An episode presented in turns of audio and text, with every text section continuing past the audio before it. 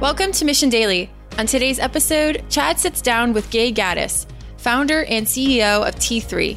Founded in 1989, T3 was born after Gay cashed in a $16,000 check from her IRA to start the company. Fast forward to today, and T3 is a top ranked innovation firm creating digital marketing programs for Fortune 200 clients.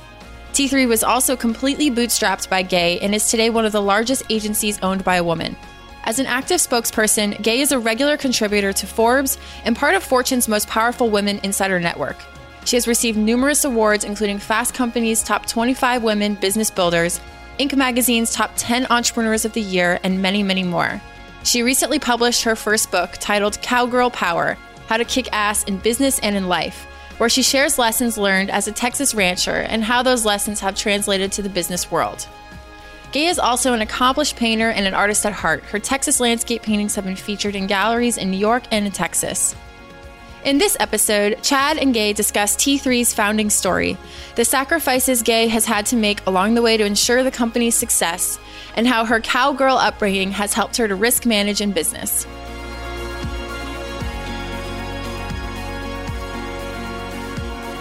Good morning, Gay. How are you doing? I'm doing great. It's great to have you on the show. We're excited for this interview. But first, I want to take a moment to uh, let you introduce yourself. So, if we were to meet at, say, a gala or a painting exhibition or something like that, how would you describe yourself and your work? Well, first of all, I say I'm Gay Gaddis, and I'm the CEO and founder of a company called T3, which is a digital transformation marketing advertising firm based in Austin, Texas, with offices in New York, San Francisco, and Atlanta. If I was going to talk to you about being a painter, I would say I've gone back to the love of my life, which um, back when I was in college, I have a Bachelor of Fine Arts in Studio Art.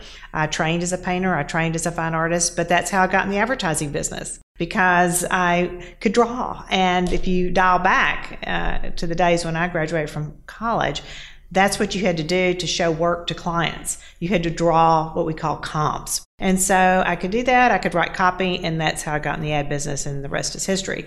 But uh, being able to paint again, which I've been doing since 2014, has been a great joy. Would you say that you've always been really imaginative, or the drawing and the painting, has that been something you've always done? Or when did you first get into that? Probably when I was a little child. Uh, my mother owned a kindergarten. And so after the kindergarten classes, when I was two or even three years old, really a little girl, my mom would just let me go in there and hand me paintbrushes and tempera paint and paper. And I had a little easel. And I started messing around with, with paints and things as a tiny child. I always liked to draw. Uh, and then throughout my career uh, in elementary school and then into high school. I won a lot of awards and art shows. I took art lessons, art classes, and uh, decided that that's what I wanted to major in in college. And a lot of my friends would make fun of me because uh, I, I, do make good, I did make good grades, and they make fun of me and say, "What are you doing? You know, in the art school? You ought to be, you know, getting a law degree or something else." And I said, "No, you don't understand. I work really hard as an artist, and uh, it takes."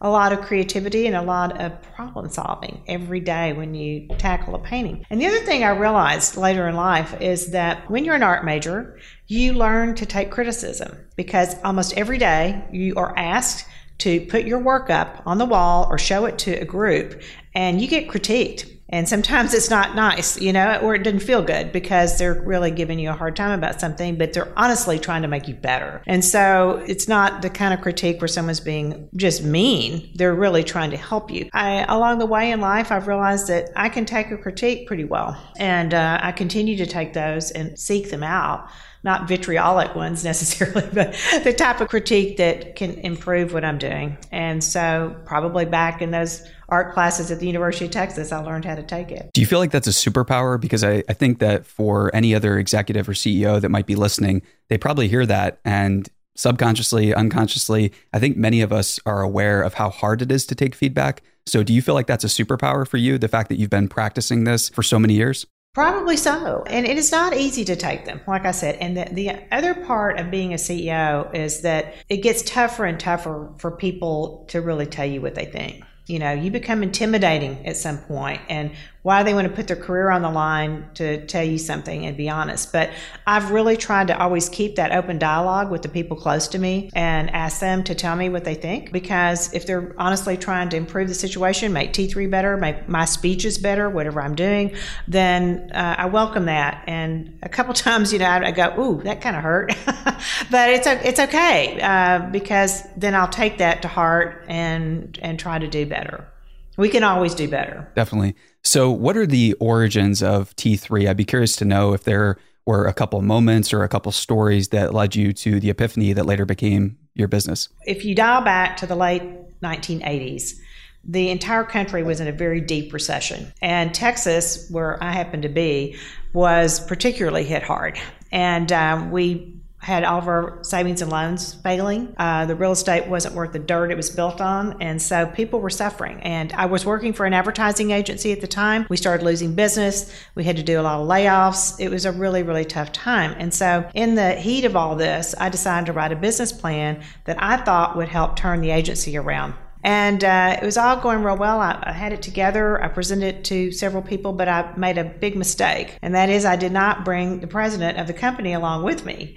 And I unfolded this, and there he was, kind of shocked that I did this, and came in my office the next day and said, I've read your plan, and I'm not going to support you. And so crestfallen, humiliated, mad, upset. I sat there and fumed for about 30 minutes and then I went just walked down the hall. I called my husband first. I said, I'm going to quit. He said, What are you going to do? I said, I don't know, but I've got to get out of here. And so it wasn't a very good time to quit a job because no one was hiring anybody. So I did run down the hall. I quit.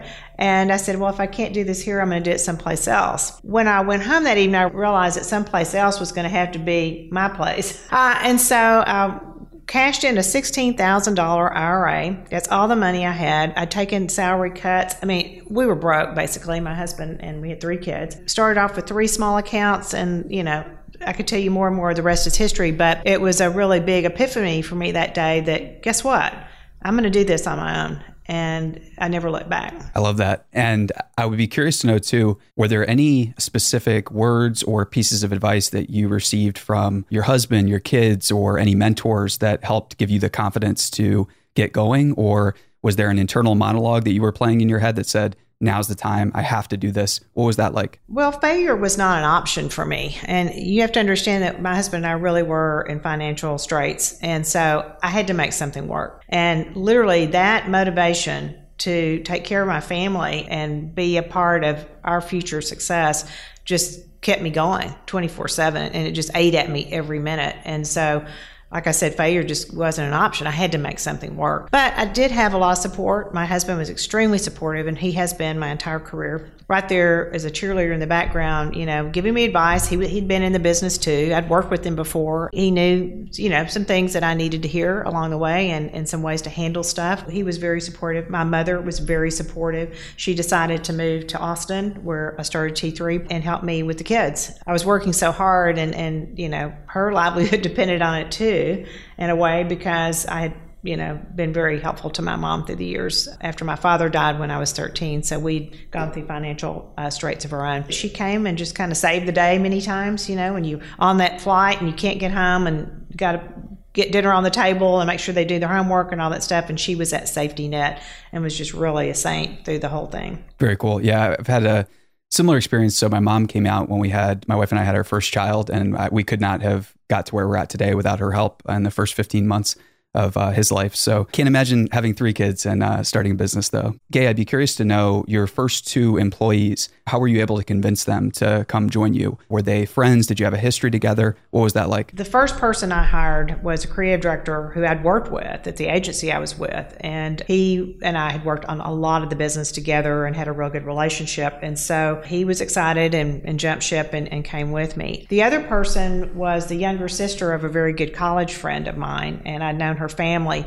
And she actually wanted to come back to Texas and uh, had been working in the Bush administration in D.C. for a while and some other political things. And so she was just kind of a jack of all trades. You know, Rena was just one of these people that could do anything, just made magic happen. And so I talked to her through her sister said, You got to talk to her. I did. And she decided to take the jump and come to Austin and work with me, which was just amazing. And I'll tell you a really funny story about her. When we first started the business, you know, I had three hospital accounts that I'd actually bought from my previous employer. But I was trying to diversify. You know, you don't want to be just a healthcare agency or you know, all that. So I wanted to be in other businesses. So we had an opportunity to pitch a company called Prime Cable. And back in the days, it's about late 1980s, 89, 90, we were selling cable to people people said, "Hey, we've got CBS, PBS, NBC, ABC. We don't need to buy television."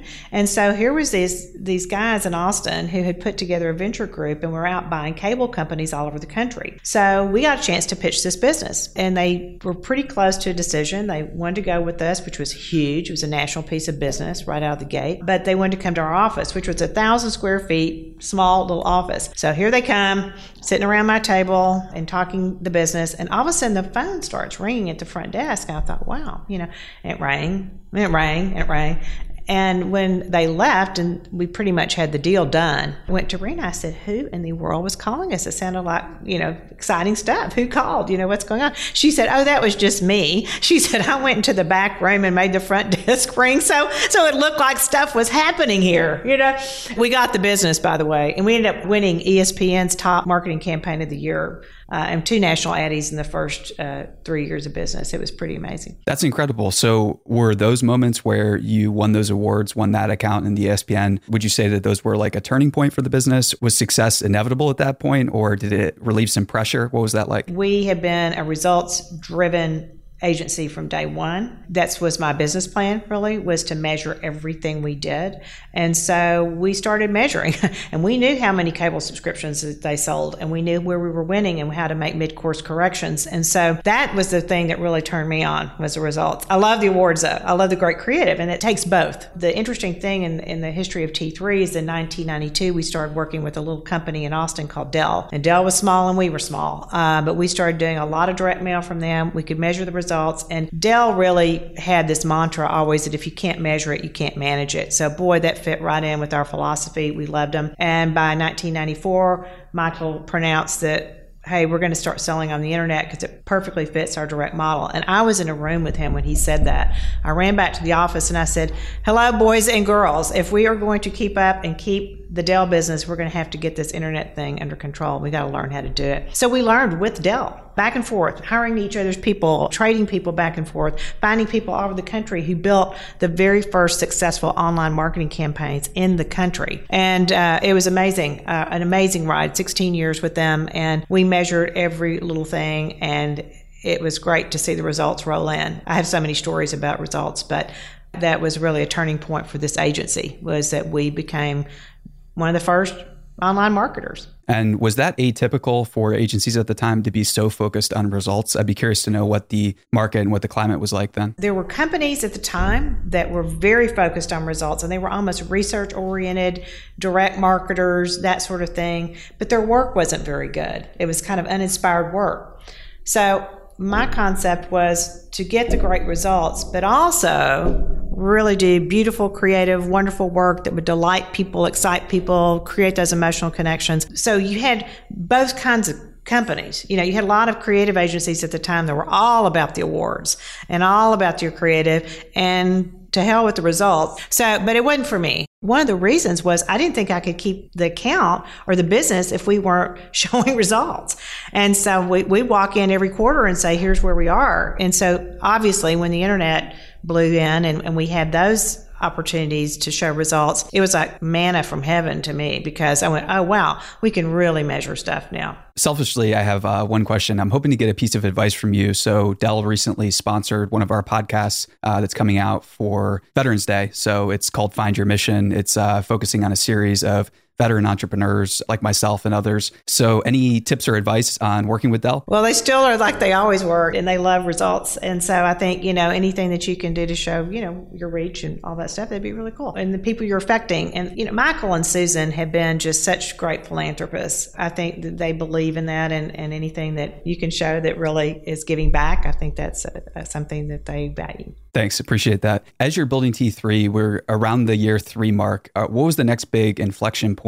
And I'd be curious to know too, How's your cash flow at this point? Are you uh, raising debt? Are you looking to investors, or is the business profitable? Well, you won't believe this, but I have never borrowed one thin dime to run this business. Over 30 years, it's been bootstrapped the whole way. And that probably goes back to my childhood. And, you know, my dad was a veteran, uh, had a really, really, really rough career in World War II, made it through, and, but it was quite a, a soldier and, and, a great man. But he died uh, when I was 13. And so from that moment on, on, I really I went to work. I had my first job at 13, and I was constantly making sure I had enough money, you know, to get through anything I needed to do. And I think that philosophy followed me into the business world. And when I, you know, owned my own company, I thought I don't want to borrow anybody's money. And here's another reason why: I only work for my clients. And they tell me what to do, and they certainly are the boss. But uh, there's no outside, you know, people goading me and trying to make me do something that I didn't want to do. And I've, I've put together programs and stuff here at T3 that I don't think I would have been allowed to do uh, had someone been in the picture. So I'm calling you from uh, Silicon Valley today. And obviously, this is the mecca of certain types of, just call it entitlement or people that are always looking for other people's money in order to fund their ideas. I feel like the mindset of using your own money or using profits or using revenues to fund what you want to create has gone out of style a bit. Do you feel like that's happening in Texas and Austin as well? Or is it not that big of an issue? First of all, there are certain types of business that are capital intensive and you have to have some outside money. I mean, I'm investing in companies right now that I believe in, and they produce stuff and things and durables and consumables and all that. A service business is different, and you can control the size. You know, when you own it, when you have it, you can control how big we are in a year. I can dial it back, I can dial it up, I can grow it, I can do this. And so, really, your overhead is your people. You certainly have other overhead. You know, there's technology, there's real estate, there's all that. I can't control if I'm producing, you know, Coca Cola, how many cans I need out the door, and it's going to take money. And so, it's, it's different. And I understand. I understand. But yes, Austin has had a lot of VC money in here for a long time. A lot of companies here really go that direction, but they're built in a different way. T3 was never built to sell. A lot of the companies that I know and some many of the entrepreneurs that I know and respect here in Austin that are friends of mine have literally started companies with the intention to sell. And they start that way and that's what they do. My son is even a person, my youngest son even did that here and had a successful run with the business, but it was built to sell. You're focused continually on investing in people and figuring out how do I get more money to hire these rock stars and give them you know a new opportunity something they're excited about so that's uh, i really like that philosophy because you know you can always go into more complicated products later on when you have that solid foundation of profits of revenue and I think that that gets left out of the business conversation. Well, the other thing too, you know, that we invest in is is technology, and we always have because we're always looking at what's next. You know, T3 has been known to be the type of company that's looking around the corner all the time and prototyping things rapidly that we can go show clients that end up becoming part of their marketing strategies, stuff they didn't ask for. In fact, I have a whole innovation team here that doesn't have to work on any piece of business, but they also are wicked smart and they come up with really cool things that then we take to market and it becomes the next big strategy for a client or the next big technique that they will use to market. So it's it pays off, but you know, it's a bit like 3M did. You remember how they've always been known for, you know, you have your people who are out there ideating and coming up with stuff all the time, you know, and that was their philosophy for years. So it's something that we've always believed in that you've got to be thinking ahead and when people are working every day on a piece of business, they're really locked in on that and they sometimes don't have the time or the opportunity to dream dreams you know and so um, it's, it's, it's pretty exciting to watch what comes out of here. Is there any story you could share uh, as an example? It could be a customer success story of something that came from your innovation team that you were able to put into the market? We patented and had of the first geofencing targeting tool. So avant-garde at the time it was years ago that a lot of clients were afraid of it because they thought it was creepy. But we learned from that. So we built ended up building the the very first contextual app, and it's for 7 Eleven. And it was based on all the knowledge that we have in your phone and a lot of other things we know about you. The app allows us to know where the person is, of course, know what time of day it is, know what the temperature is. And this is a few years ago. It doesn't sound that sexy now, but when we first did this, it was like, wow, you know. That way, 7 Eleven could say, come in for a, a, free cup of coffee. If you, you know, if you've been buying coffee here every morning and it's cold, it's 32 degrees, come in on us today. Or we know that you may, it's maybe time for you to get some gas and the nearest 7-Eleven gas station is in two blocks. Stuff like that. that. And people signed up for this. It was an app they wanted because it was helpful. And we have a concept here in a whole study that we do called the useful brand. And we think brands have to be useful. We have to say, you have to do and then say. Another thing we did was we worked with IBM Watson and created through artificial intelligence the next iteration of the easy button. So the easy button was just kind of a joke, but we decided a few months ago that we could take the intelligence that Watson uses, turn it into an easy button that actually can be used in an office setting where if you go into the storage closet and get out three pads of sticky notes and five pens, you just push the easy button, it'll go into the ordering system. The next time the orders come, it replaces your order you tell what it is. It's kind of a bit of a Alexa kind of concept, but it's it's something that we were real excited to work on, and, and IBM was real excited to partner with us on it. So, but those are the kind of things that come out, and I'll, I'll never forget when my son was trying to take the prototype to the airport, the TSA almost arrested him because it looked like a bomb or something. And one last example, which is really cool, and this hadn't even gone to market yet, so I'm going to give you a little heads up, a little secret here. We did an event at South by Southwest, and we had the Head and the Heart band play. They were on stage. So we don't hire just advertising people. I've got a biochemical and a biomedical engineer that work here, and uh, they partner with the University of Texas on concepting and things. And so they created a monitor that went on people's hearts and their heads, and it was measuring their sentiment in real time about the band. And so when that happened, the light show was being motorized or being done by their emotions.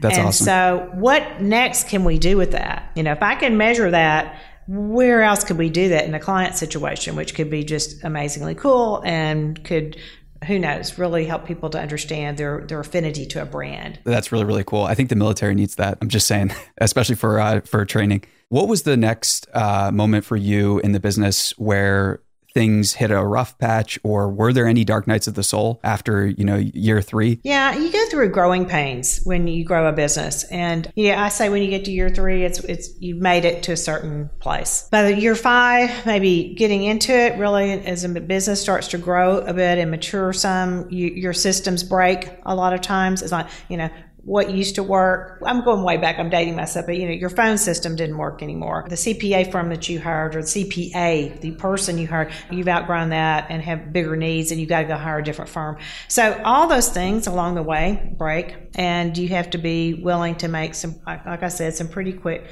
mid-course corrections to get things right. There is the real life tragedies of a recession. There's the real life pain and suffering when a client gets a new uh, chief marketing officer and fires you overnight for no reason at all and you lose a lot of money. I had that happen to me actually. I was about to go on stage at Wharton to give a speech the, to the business school and I got an emergency phone call and it was one of my clients who said, I just got fired and you're about to get fired. And it was a big client and it was very hard. And I walked out on the stage, gave the speech flew back to Austin and dealt with the situation. There's a Harvard Business Review study that came out recently that showed that the average tenure of CMOs is falling and it might even be falling pretty rapidly. I think it's hovering around 18 months now. It's really hard to build long term partnerships and relationships when you're either working with a CMO or SVP of marketing and they're paranoid about losing their job or they're paranoid about a sales and marketing conflict that ends up getting them fired. What's your take on the situation? And do you have any advice for working with CMOs and SVPs? Yeah, this has been building up for a while. And I think it became much more episodic when the internet moved in in a big way into these companies. So, like I said, you can measure everything. And so the analytics uh, that we're always excited about at T3 that go behind all these things are pretty obvious and pretty apparent. So if the CMO is not performing, it's no longer kind of a mystery. It's, well, look, we missed sales by 30% last month, you know. Why? What were you doing? And so it's a tough job. I mean, you know, being a CMO is a tough job today. I'm telling you, because we have been so involved in the digital strategy, the digital execution, and a lot of our stuff works, you know, that we can transcend a lot of CMOs. You know, we're not we're not the broken thing. Right. You know, sometimes the new CMO comes in and we've lost business over it. I'm not going to tell you we haven't, but they'll come in and their big neck to grab is the giant branding agency or something. The little engine that could T3 is over there making stuff happen. You know, we're over there making toothpicks while the other ones are looking around at the trees. How do you think about customer success and having your team be sure that the client understands the results you're producing? Because sometimes you need to say things more than once for them to hit home or for them to percolate around the company so everyone knows the results. I'd be curious to know what's your approach to customer success. We really, really drive home the results all the time. We're, we're measuring constantly, and um, so we can hopefully help them make some of those corrections. And if we test something, it's not working, we just pull it out just like that. You, you got to fail fast, you know. And so uh, we help our clients really do that, so that they don't go down three to six months in something and it's not working, and then you got a big failure on your hands or a big sales loss. We talk about that all the time. We put it in a place and make it very easy easy and readable and graphically beautiful so they can go share it with everybody that they can talk to in their companies and figure out what to do so you don't sink a lot of money in a failing project. Throughout building the business, did you ever have a board of directors or did you build an informal board or were you looping your own executives in to act like a board? The, the board of directors has always been my husband and me. And we have a weekly meeting in our hot tub at the ranch in Texas. And we always said that kept um, the group to two people. I love it. It's a privately privately held and closely held corporation. Yeah. Lee, actually, my husband, uh, did not start the company with me. He was very supportive. And then when we picked up the Dell business in 1992, I asked him to come and work with me for a few years just to get that thing under control because Dell was just like on go go juice, and and we were wild and growing and all this stuff. And so he came in and said, okay, I'll get this under control. and he liked the Dell people, they liked him, and he loved technology. And so years into it, he became the chief operating officer and only retired a few years ago. So uh, he's been my partner in, in all this for pretty much since the beginning. I like that. So that's uh, that's similar to us as well. So uh, I recently convinced my wife three and a half months ago to leave her job. Uh, she was doing augmented reality strategy for Google, and uh, over the course of a year, I was able to convince her to become our COO. Couldn't do it without her. And it's so nice working with someone that you have a shared history with, where you know you're going to be able to talk about things outside of work. You're going to be able to solve problems whenever they come up. That type of flexibility, I feel like when I talk to my friends who do have a board or who have raised huge sums of money from investors, they seem to be pretty stressed out. Whereas if I'm going into a meeting with Stephanie, my wife, I'm not stressed out. I know what she's going to say roughly. A board can sabotage many businesses in some senses. Have you ever seen any instances where a board or investors are very, very helpful for a business? I'd be curious to know what that looks like for you. I think the Capital Factory has been a really good thing in Austin for a lot of entrepreneurs. What are you going to do if you want to go ask for money, and how are you going to do it? And they they really put them through the rigor. On the other hand, you know, I've also seen, like you said, sometimes the outsiders come in and their their one motivation is to run you up and sell you so they make their money. And sometimes those decisions aren't the best. And I've seen some companies just run in the ground like that. So you got to really watch what works for you. Gay, is there a time where you had to uh, face up to and own a weakness or uh, something you noticed that was suboptimal? Uh, could you tell us a story about that and how you got past it? I am a very, very big student. I decided to study Myers Briggs. And so I'm a student of it, I understand it. To me, it's inextricably linked to every decision almost I've made in my career. I didn't know who I was when I first started in the advertising business and I got fired from my first job because I was in an environment that was an introverted environment and I'm an extrovert and I didn't understand that about myself and I didn't understand that about the organization I went to work for. I'm a people person. I love to talk strategy with people. I enjoy getting out there, speaking, meeting with clients, doing the new business thing. That was always my deal. But when it came down to the details of the operations of this company, I would have been horrible. I could have done I did it for a little while because you can do anything for a while. At the long haul, if you're not hitting your stride where you're really hitting your strengths and what you do well, then you'll fail. So I've always put people around me that short up my weaknesses. Every time there's a senior management meeting, I think about, okay, that person's doing this for me, this one, this one, this one. And anybody who works closely with me, I see them in that capacity. And hopefully I bring to them something that, you know, improves their career because I'm providing something that they don't do well.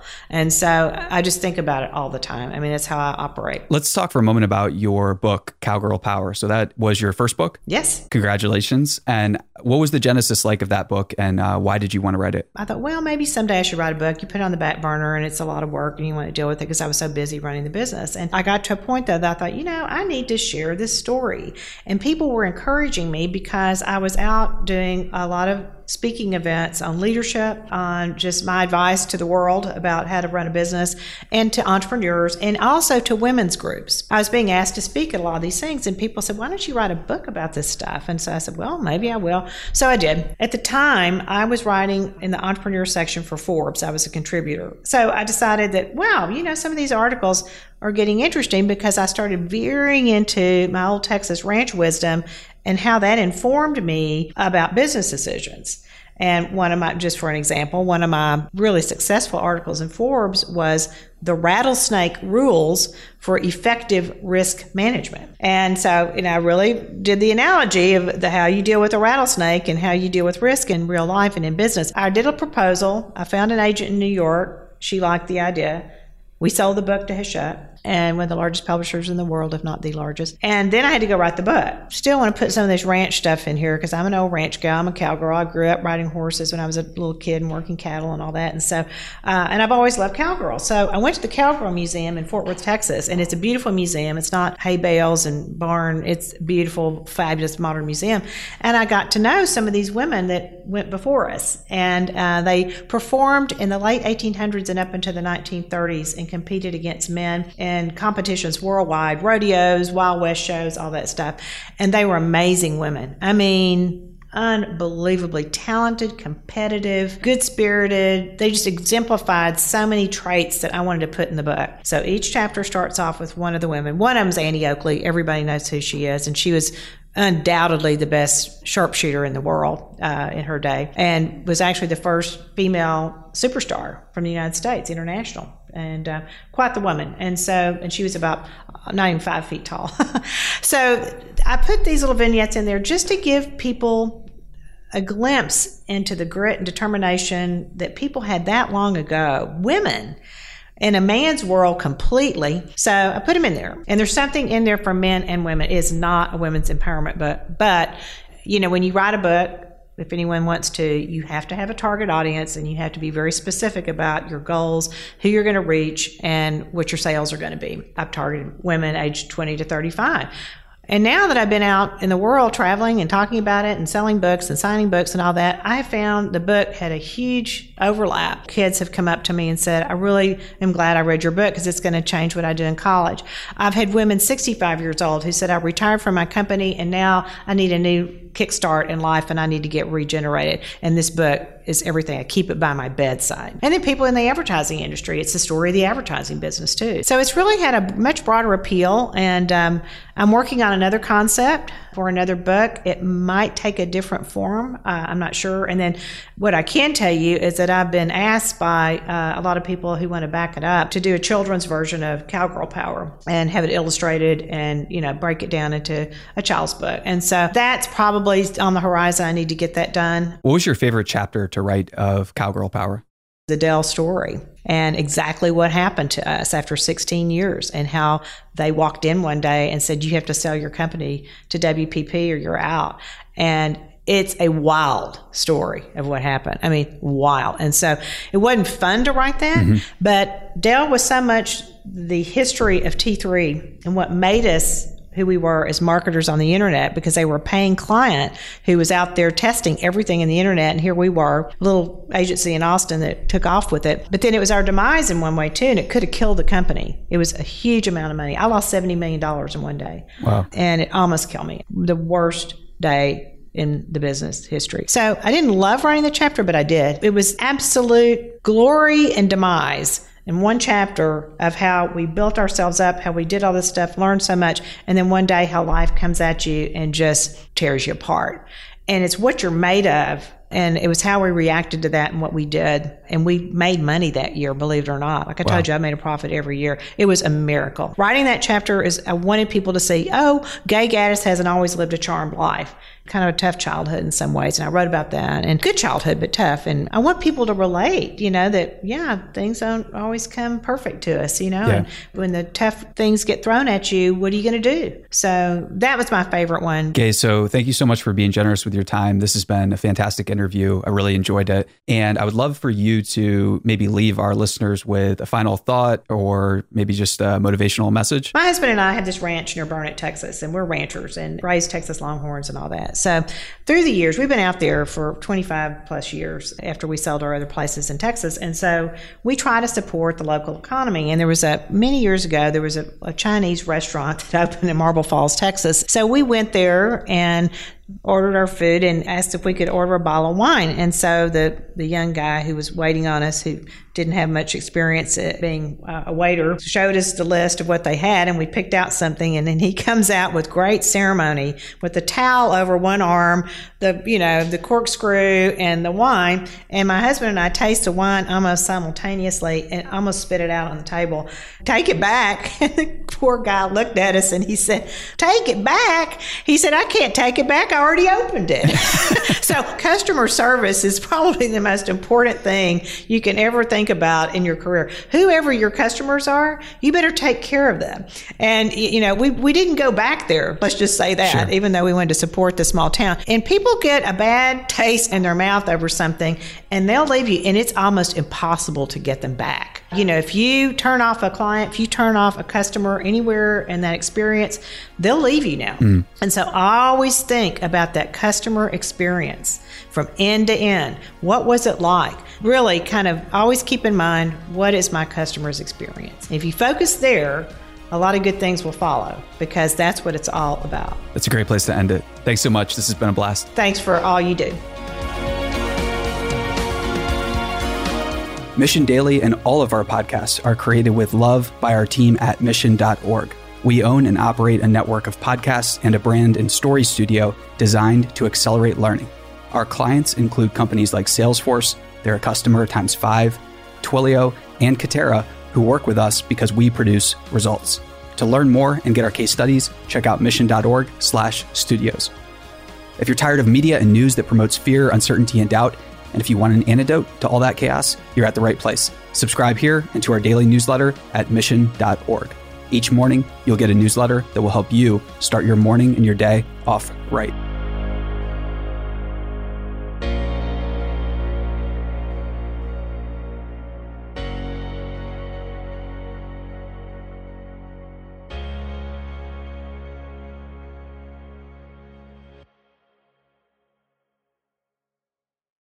Hey, listeners, thanks for tuning into this episode. I hope you enjoyed it as much as I did. If you haven't already, please subscribe, rate, and review this podcast. It helps spread the word, and I would greatly appreciate it. See you next time.